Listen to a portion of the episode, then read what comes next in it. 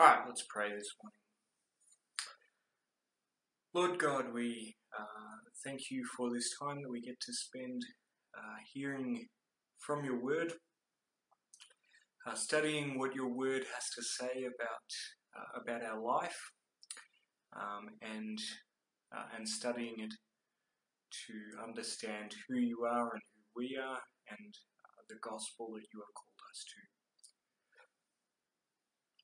I pray, Lord, as I speak, that you would guide what I say, and that you would impress these truths onto people's hearts, and that they would flow out in people's lives in ways that display your glory and your gospel. In Jesus' name, amen. All right, today, this Sunday, marks exactly 8 months since we've started doing online Sunday services. The first one, or the last in-person service was the 22nd of March, and the first online one was the 29th of March, 8 months ago. And wow, that blows my mind. It really does.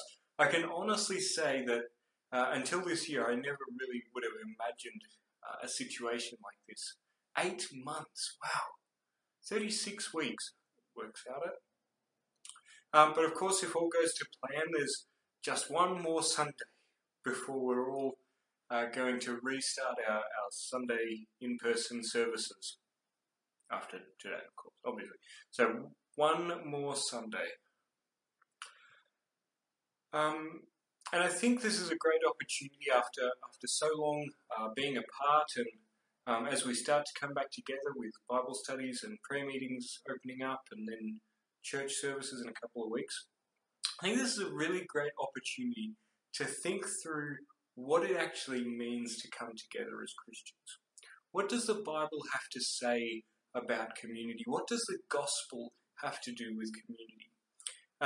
And what does the Bible say about how we can enrich our fellowship so that it displays the gospel and reflects further on the gospel? That's what I want to talk about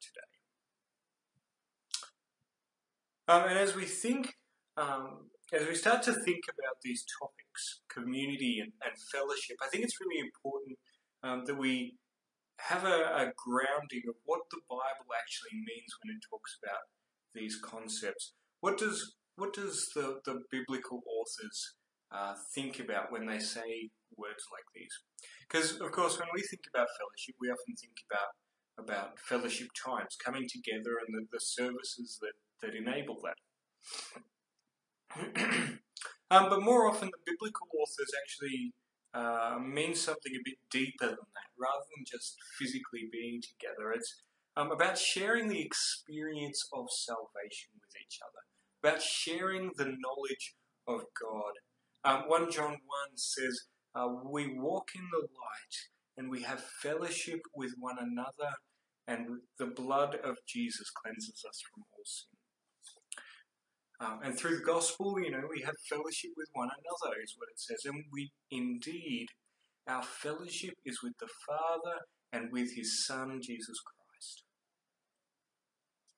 This deeper connection in the gospel. Similarly, community goes beyond just being part of the same town or the same social group. It's about being part of each other's lives. The psalmist talks about brothers dwelling together. John repeatedly talks about abiding in God, and he abides in us. These are really rich and deep words that talk about living together. It's a life joining, a joining of lives together.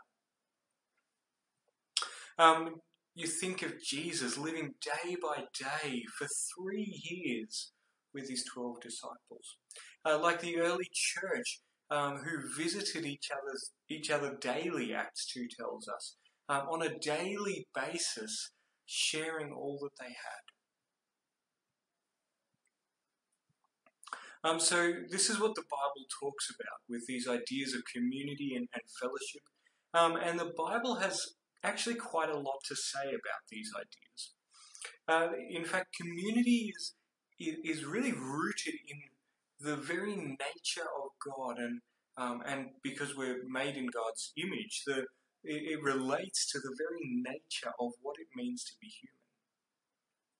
Community is a facet of the gospel itself. It's part of the goal of creation.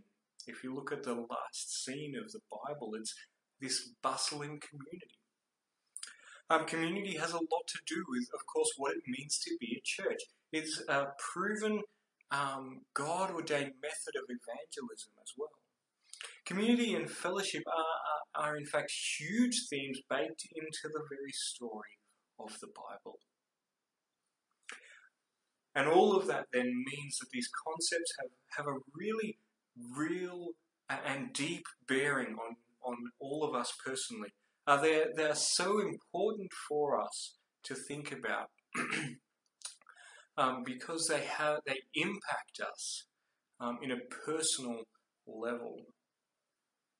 I mean, what I want to do today is look at three implications that the Bible has, the Bible's teaching has, for us or you individually, personally, what it means for your life.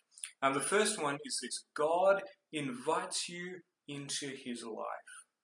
God invites you into his life. Think with me for a moment. Let's go a bit big picture, right back to before the universe started. Before the universe started, God is. God was. For all eternity past, he has no beginning. He is unchanging. He simply was, alone and perfectly self-sustaining. But having said that, to say that God was alone is perhaps a little bit misleading, because the one God was, in a way that is mysterious and we can never fully understand, in a community of three distinct persons. The Father, the Son, the Spirit dwelled from eternity past in a marvelous, joyous, loving, complete community. Their community was perfectly self-contained. It was lacking nothing. Of course, people have struggled for millennia to try and understand the Trinity. It goes beyond our comprehension that God could be one and yet three. And I can't claim to know the secrets of what this means, but I think something that is often lost in our analytical way of trying to understand it is how personal that union is. Think of a couple on their honeymoon. They're two people, yet one flesh.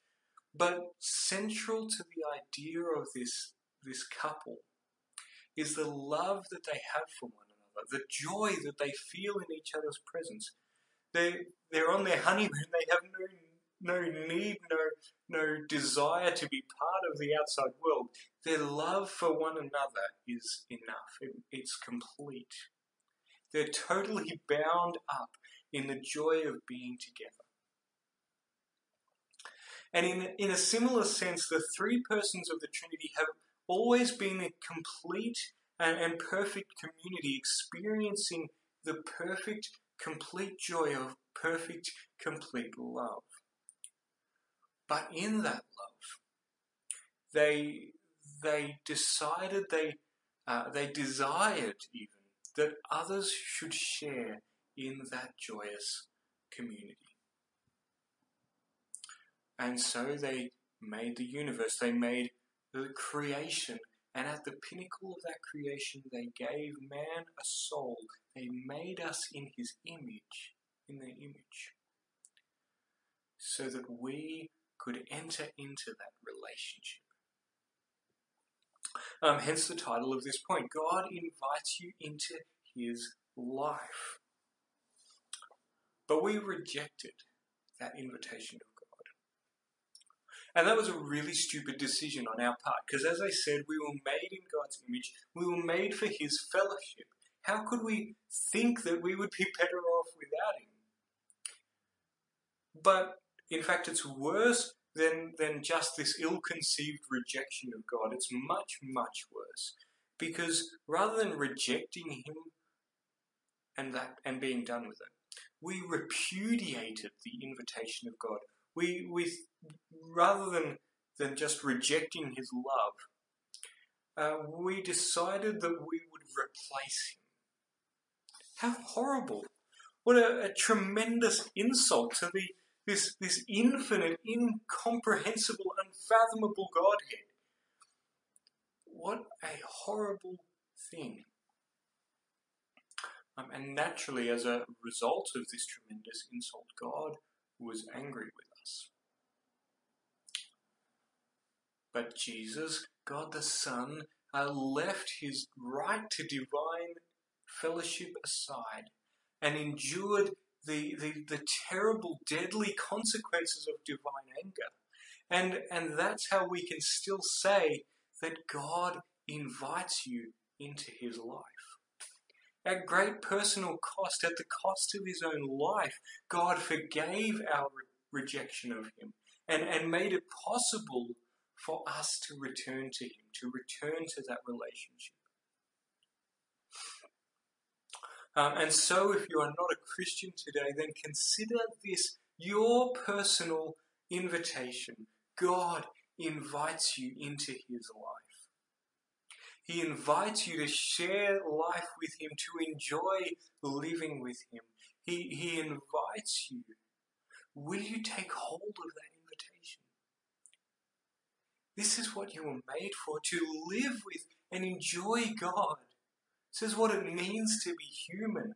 I encourage you, accept this invitation, return to God.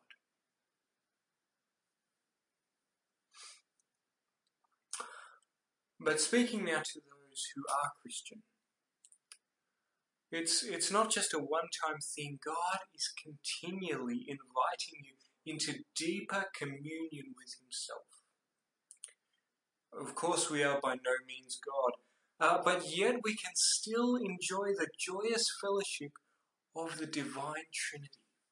What an amazing thought that is. Now, of course, until we can be with him and see him face to face, our communion with God is limited. And yet, we are always in his presence. We are always in his very real presence, in very reality, and yet in ways that we aren't always aware of, we can't. In all circumstances, experience or feel, I should say. God lives within us, always, and we live in his presence.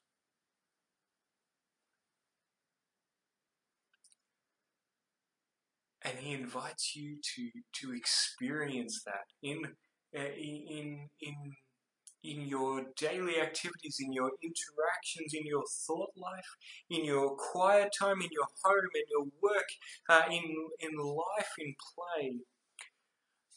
God invites you to remember and experience and appreciate the presence that he has, the very real presence that he has with you. He invites you to spend life with him through remembering the gospel that he has brought us to himself at his personal cost. God invites you to spend life with him. So that's the first implication.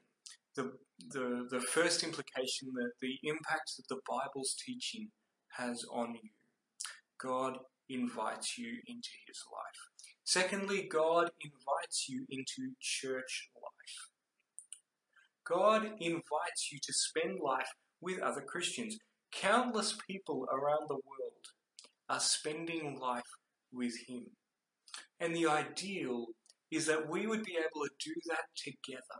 And again, that's why the goal of creation is this community of people gathered around God, together, experiencing his presence together.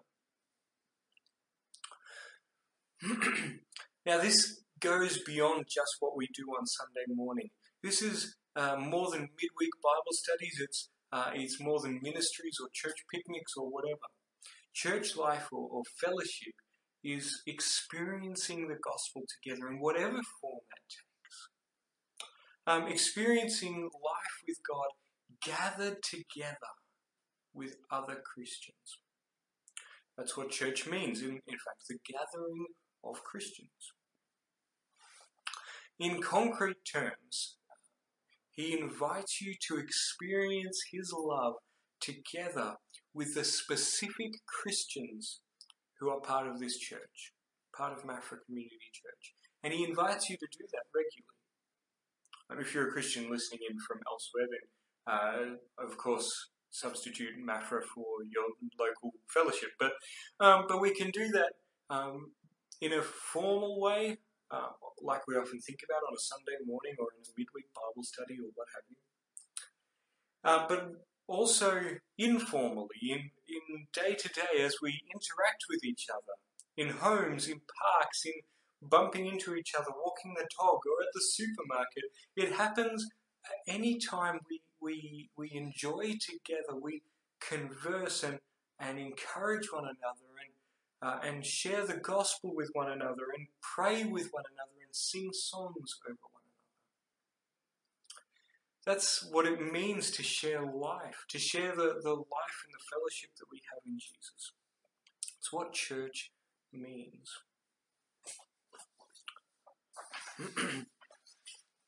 And of course there is something very special about all joining into one place. That's why we have services, Sunday services, well, obviously when we can. And that's why we're trying to get it back happening again as soon as we can. That we should have this big gathering because it's so special to all be together. But every time we meet, every time whether big or small gatherings, every time we reflect on God's goodness together, we're doing church life together. I mean, if you think about it, there's no real essential difference between a puddle or a dam. It's just that one is kind of small and got there by accident, and one is big and got there because humans did something about it.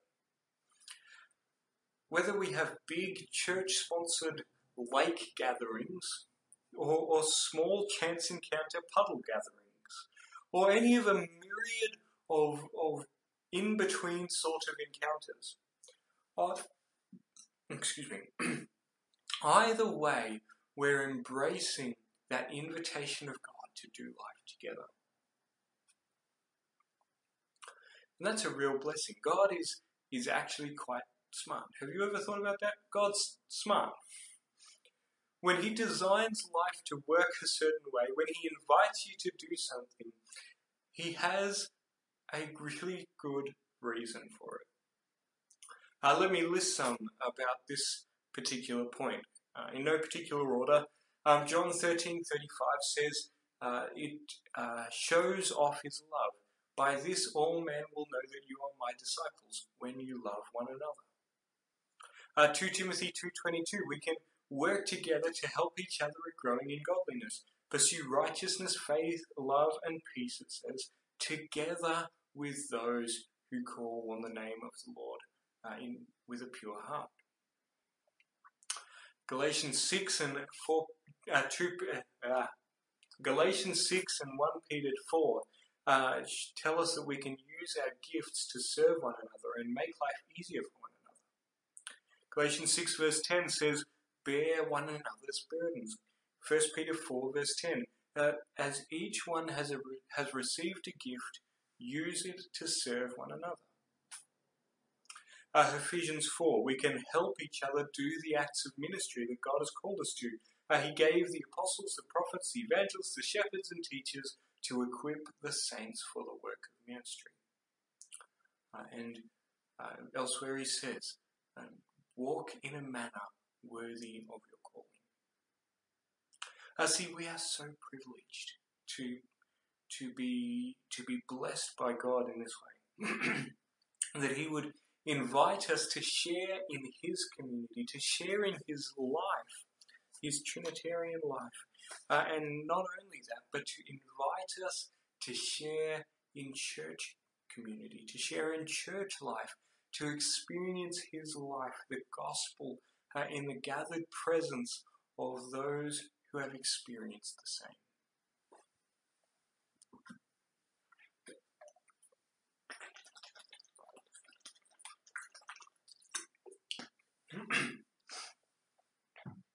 So those are the first two implications. The third one is this: God invites others into your life. Remember, the gospel invitation of God is not just limited to you and I. God's invitation into his community and into the church community extends to all people everywhere. He invites others into his life, he invites others into church life, and frequently he does it by inviting them into your life, or the life of someone else who is already part of his community. It's often said that you can't choose your family, but you can choose your friends. But if you're a Christian, then you have no more choice of your friends than you do with your family. Because from God's perspective, your friends are those whom he has invited into your life. And your family are those that God has brought into his family, just as he has you. Perhaps if you're anything like me, that sounds rather scary. And perhaps even rude on God's part. Who's he going to invite into my life? I mean, I wouldn't even invite someone into someone else's house without permission. In fact, I wouldn't really invite anyone into my house without permission. Well, as in without checking with Beck first, because we both live here. How can God invite others into my life? How could he do that? That's how Ananias felt in Acts chapter 9, when God invited a well-known mass murderer into his life. Ananias said, God, I know who this guy is. This is not a good person for you to invite into my life. But God said, no, go, for I have chosen him. God has called us to love whatever random strangers he brings into our lives. It's what the gospel calls, or what the Bible calls, hospitality. Literally, that means love for strangers. And that can be quite a scary thing. As I said, it's often uncomfortable to meet new people, especially if they're not much like us, necessarily. But God is gracious, and he works in us, and he helps us to love them. We are indwelt with the Spirit of God, that same God who loved us when we were strangers. That same God who invited us into his life invites others into ours. And again, God has great reasons for doing this. I mentioned Acts 9. God, when God called Ananias to meet Saul, and what was it he said next? I have chosen him. I've prepared him to carry my name before the Gentiles, before kings, before the children of Israel, and that is exactly what happened. The rest is history. We know that Saul became Paul and spread the gospel across Europe. What an amazing thing. Now, of course, our hospitality doesn't always lead to the conversion of prolific international missionaries. In fact, if it ever does, it's very, very rare. But even still, our hospitality, our extension of this community, is often a means that God will use to prepare people to receive the gospel. There's something so natural about evangelism in the context of life sharing, in the context of community. Community is to the gospel what the warmth of the mother hen is to an egg. It's what the soil is to the seed. It's what honey is to the bee. It's this nurturing, wonderful environment for growth. You might have heard Jared, if you've been part of this church for a little while, you might have heard Jared talk about the power of Christian camps.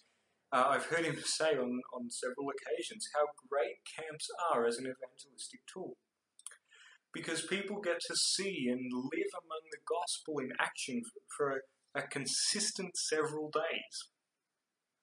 And it's really true. God uses living among people changed by the gospel to show how attractive Christianity is.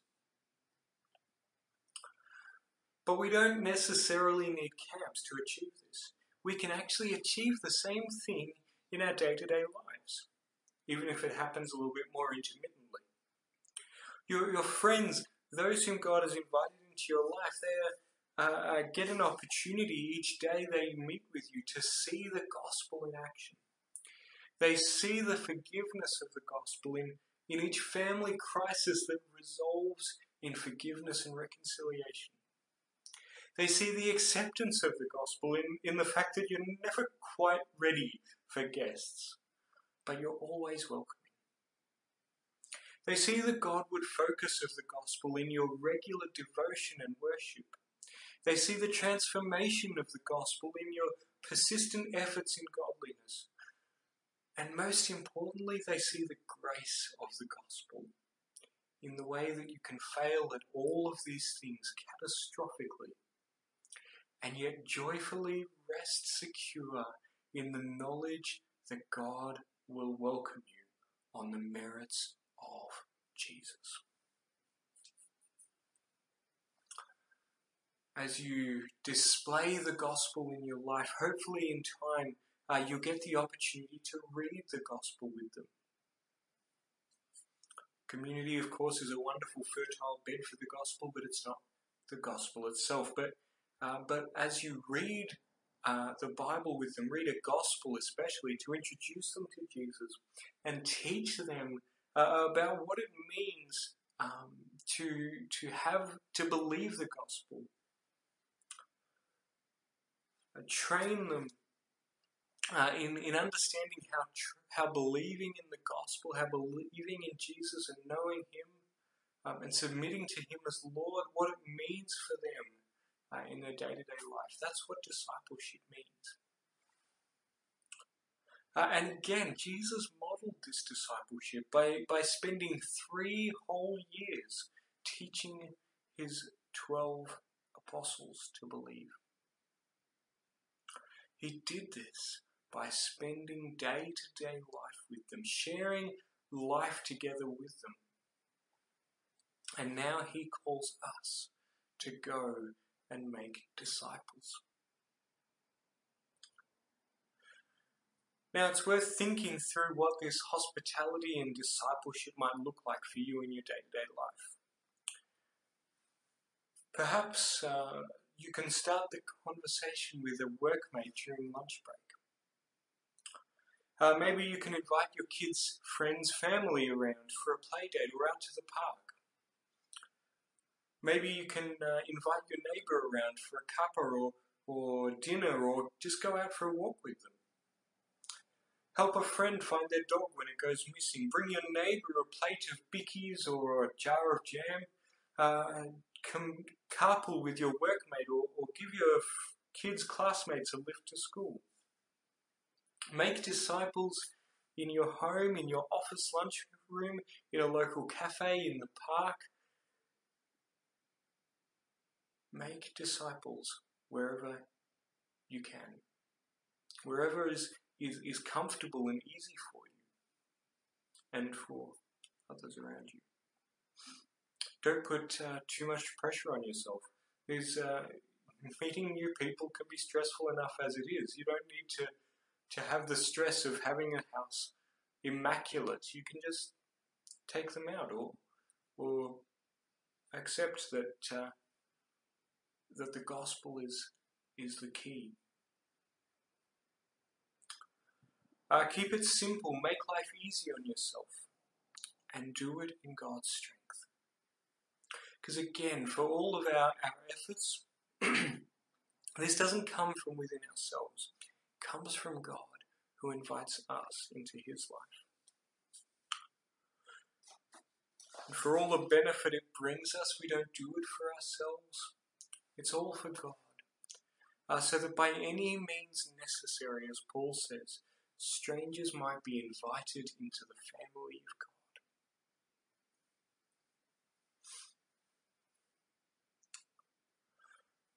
Well, in closing, let me sum up with this. At its best, Christian community flows out of the gospel and serves the gospel. Our Trinitarian community living God has graciously invited us to enter into the loving community that He lives in. At the cost of His own life, He has brought us into that relationship. What a wonderful blessing that He bestows on us, that we should enjoy that fellowship with Him.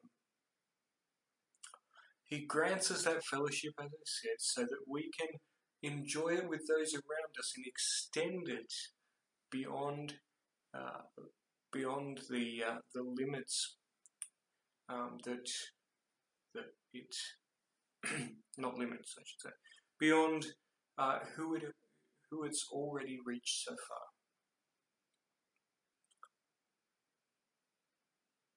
Let's pray. Let's thank Him for that and pray that He would help us to live out that mandate. All right, thanks God that You would desire and delight to bring us into fellowship with You. Thank You for the perfect loving community that You live in, that You share within the Trinity, that You would bring us into that community. We are so privileged, Lord, to be able to experience that and to experience it in a communal sense, together with those around us. Lord, I pray that Mafra Community Church would live up to that name, Lord, the community, the gathered community of Christians in Mafra, sharing life in the fellowship of Your Spirit.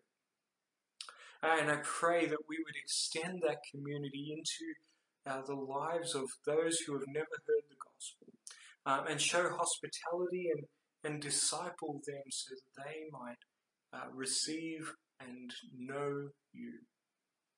But most importantly, Lord, I pray that You would effectually invite them into Your life through our lives, because ultimately, Lord, that is how all of this comes about. And so, Lord, I pray all of these things in the name of Jesus.